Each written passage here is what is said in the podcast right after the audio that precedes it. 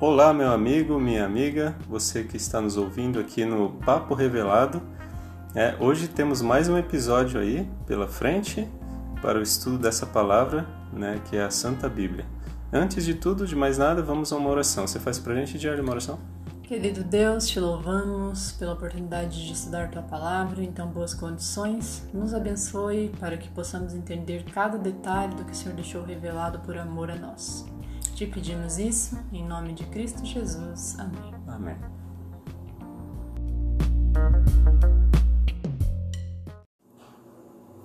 Muito bem, vamos lá para mais um assunto. Na verdade, vamos encerrar esse assunto, que é a sétima trombeta, a mais esperada, né? Episódio 9. Hoje. Episódio número 9, tá? Estamos avançando, né? Graças a Deus.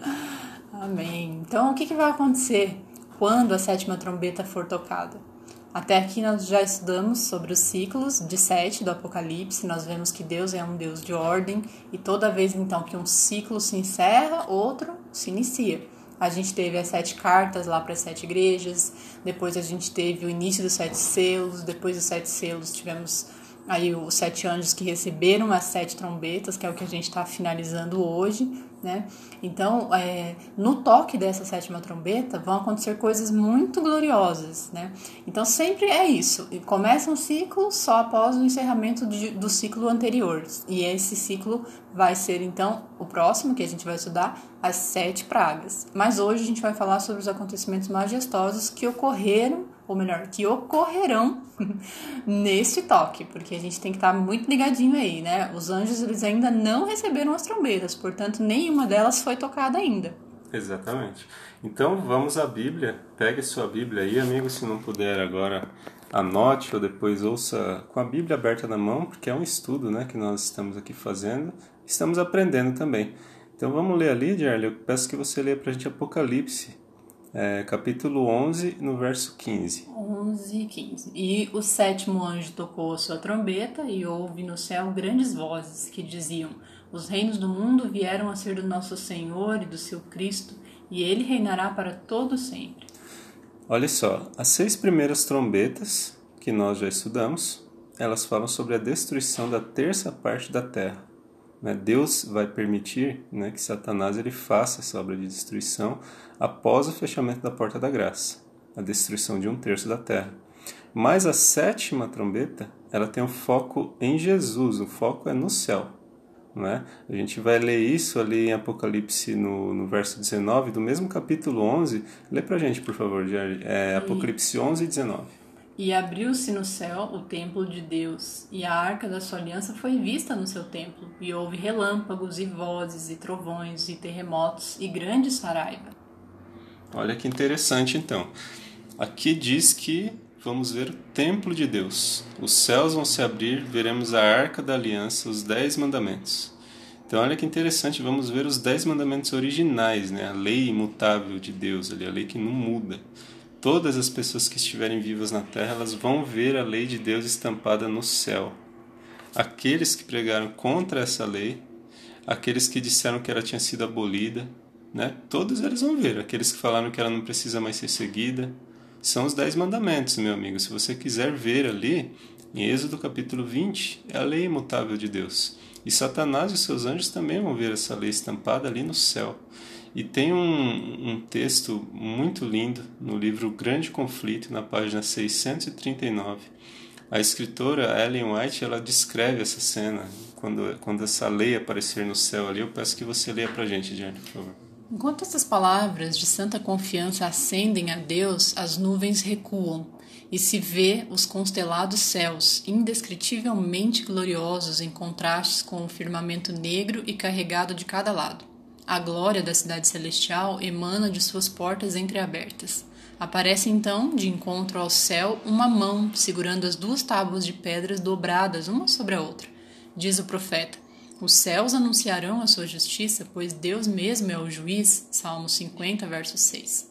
Aquela santa lei, a justiça de Deus, que por entre trovões e chamas foi do Sinai proclamada como guia da vida, revela-se agora aos homens como a regra do juízo. A mão abre as tábuas e vêem-se os preceitos do decálogo, como que tra traçados com pena de fogo. As palavras são tão claras que todos as podem ler. Desperta-se a memória, varrem-se de todas as mentes as trevas da superstição e heresia e os dez preceitos divinos, breves, compreensivos e autorizados, apresentam-se à vista de todos os à vista, né, de todos os habitantes da terra. É impossível descrever o horror e desespero dos que pisaram os santos mandamentos de Deus. O Senhor lhes deu sua lei e eles poderiam haver aferido seu caráter por ela e conhecido seus defeitos enquanto ainda tinham a oportunidade para o arrependimento e correção. Mas, a fim de conseguir o favor do mundo, puseram de parte seus preceitos e ensinaram outros a transgredir. Esforçaram-se por compelir o povo de Deus a profanar o seu sábado, e agora são condenados por aquela lei que desprezaram. Com terríveis com terrível clareza, veem que se acham sem desculpas e escolheram a quem servir e adorar. E então vereis outra vez a diferença entre o justo e o ímpio, entre o que serve a Deus e o que não serve. Malaquias 3, 18. E, e me ocorreu agora de, de alguém que pode estar ouvindo a gente dizer assim: Nossa, mas quais são esses mandamentos que vocês estão dizendo tanto aí? Então, a gente pode citar eles de forma breve. Você pode acompanhar na Bíblia depois também, ali em Êxodo do capítulo 20 o primeiro mandamento ele diz: Não terás outros deuses diante de mim. Deus dizendo isso, né? O segundo mandamento diz: Não farás para ti imagens de escultura. O terceiro mandamento diz: Não tomarás o nome do Senhor teu Deus em vão. O quarto mandamento diz: Lembra-te do dia do sábado para o santificar. O quinto mandamento diz para você honrar o teu pai e a tua mãe, para que se prolongue os teus dias na terra que o Senhor te dá.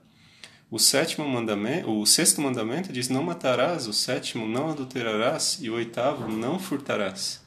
O nono mandamento diz não, é, deixa eu me lembrar aqui que eu estou falando de cabeça, olha só. O nono mandamento diz é, não dirás falso testemunho contra o seu próximo e o décimo mandamento diz não cobiçarás a casa do seu próximo. São, essa é a lei de Deus imutável, a lei que Deus deu para nós para quê? Para que nós tenhamos vida a Bíblia diz que a lei de Deus ela traz vida, porque ela também mostra onde nós estamos errando e ela faz com que a gente peça perdão a Deus para que a gente né, confesse os pecados a Deus. O interessante é isso, né? Se você concorda que matar é errado, se você concorda que né, você não honrar o seu pai e sua mãe, você adulterar, você roubar, tudo isso, você tem de fato como uma coisa errada, por que, que o quarto mandamento é o único que as pessoas aceitam, né? É realmente não guardar. Então, vamos ficar ligadinho, atento, porque Deus é um Deus que de amor, mas também é um Deus de justiça, né? Então vamos lá, o que mais vai acontecer no toque da sétima trombeta? Vamos ler Apocalipse 10, verso 7. É, diz assim: Mas nos dias da voz do sétimo anjo, quando tocar a sua trombeta, se cumprirá o segredo de Deus, como anunciou aos profetas os seus servos. Vejam só, que bacana isso, né? Eu acho fantástico como Deus consegue surpreender a gente quando a gente começa a estudar a Bíblia, né? Vejam que o contexto aqui, ele fala do sétimo anjo trocando sua trombeta. Uhum. É uma coisa linda, maravilhosa, né? Será o, o, o, segredo de Deus vai ser ali revelado. Então Deus tem um segredo, mas como assim Deus tem um segredo? É isso que eu ia te perguntar agora. Deus tem um segredo? Como assim? Deus esconde alguma coisa da gente, né? Dos seus Sim. filhos? Como assim? Não, mas Deus vai revelar também esse segredo. Veja só, Mateus 24, verso 36. Diz assim: Mas naquele dia, mas daquele dia e hora ninguém sabe, nem os anjos do céu, mas unicamente o Pai. Então ninguém sabe. Ninguém sabe nem o dia e nem a hora da volta, da de, Jesus. volta de Jesus. Mas Deus vai revelar esse segredo, né? Quando a sétima trombeta for tocada, os ímpios ouvirão um barulho como se fosse um trovão e não vão entender absolutamente nada. Né? Uhum. Né? Mas os salvos, você que está aqui nos ouvindo, que você que está estudando, dedicando tempo, você vai entender. Então, novamente, o livro Grande Conflito, na página 640, a gente lê o seguinte: Diz assim: A voz de Deus ela é ouvida no céu, declarando o dia e a hora da vinda de Jesus e estabelecendo concerto eterno com seu povo. Semelhantes a estrondos do mais forte trovão, suas palavras ecoam pela terra inteira. O Israel de Deus fica a ouvir com o olhar fixo no alto. Tem o semblante iluminado com a sua glória, brilhante como o rosto de Moisés quando desceu do Sinai. Os ímpios não podem olhar para eles E quando se pronuncia bênção sobre os que honraram a Deus, santificando o seu sábado, há uma grande aclamação de vitória. Então, olha só que incrível, né, Lincoln? É, eu fiquei, assim, de fato, muito impressionada como isso já passou assim batido pelo meu estudo, não foi dado tanta ênfase por mim, ou, né, enfim.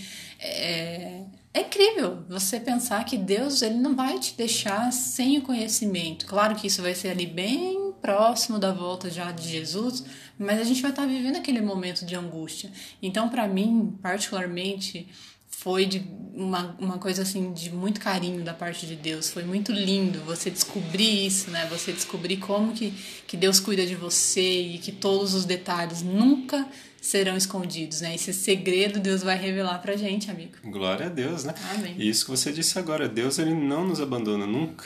Não é? Pode parecer um clichê você, amigo, ouvir isso. Nossa, mas eu sofro tanto aqui, eu estou passando por uma dificuldade, qual seja ela, e como é que Deus não abandona a gente? Sabe por que, que ele não abandona a gente? Porque ele não vai nunca nesse mundo impedir o nosso sofrimento.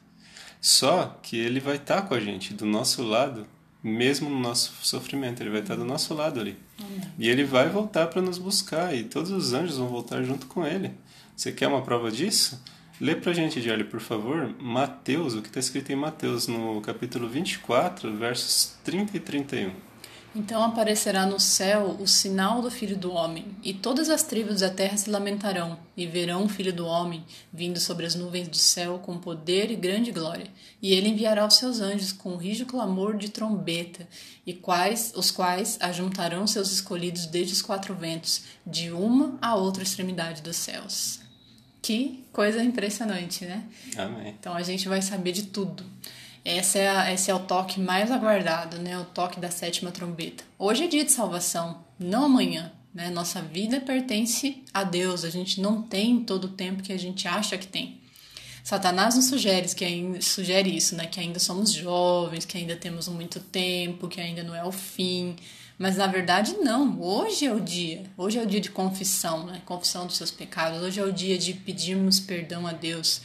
É, Chegou a hora, meu amigo. Não deixe para depois, né? Não deixe de, de estudar a palavra de Deus, não deixe de acompanhar essa série, não deixe de entender qual é a cronologia, o que, que pode acontecer que você ainda não sabe. Peça a Deus, ore, peça ao Espírito Santo que te dê compreensão, te dê clareza, né? Que você consiga entender que tudo que vai acontecer, Deus, por amor a mim, por amor a você, deixou revelado. Amém, glória a Deus. Até o, o, próximo episódio, então, não perca. Se você ainda não ouviu os outros episódios, ou se você ainda não nos acompanha lá no Instagram, arroba Papo Revelado, vamos conversar por lá, por lá também, tá bom? Um grande abraço. Um abraço, fique com a gente.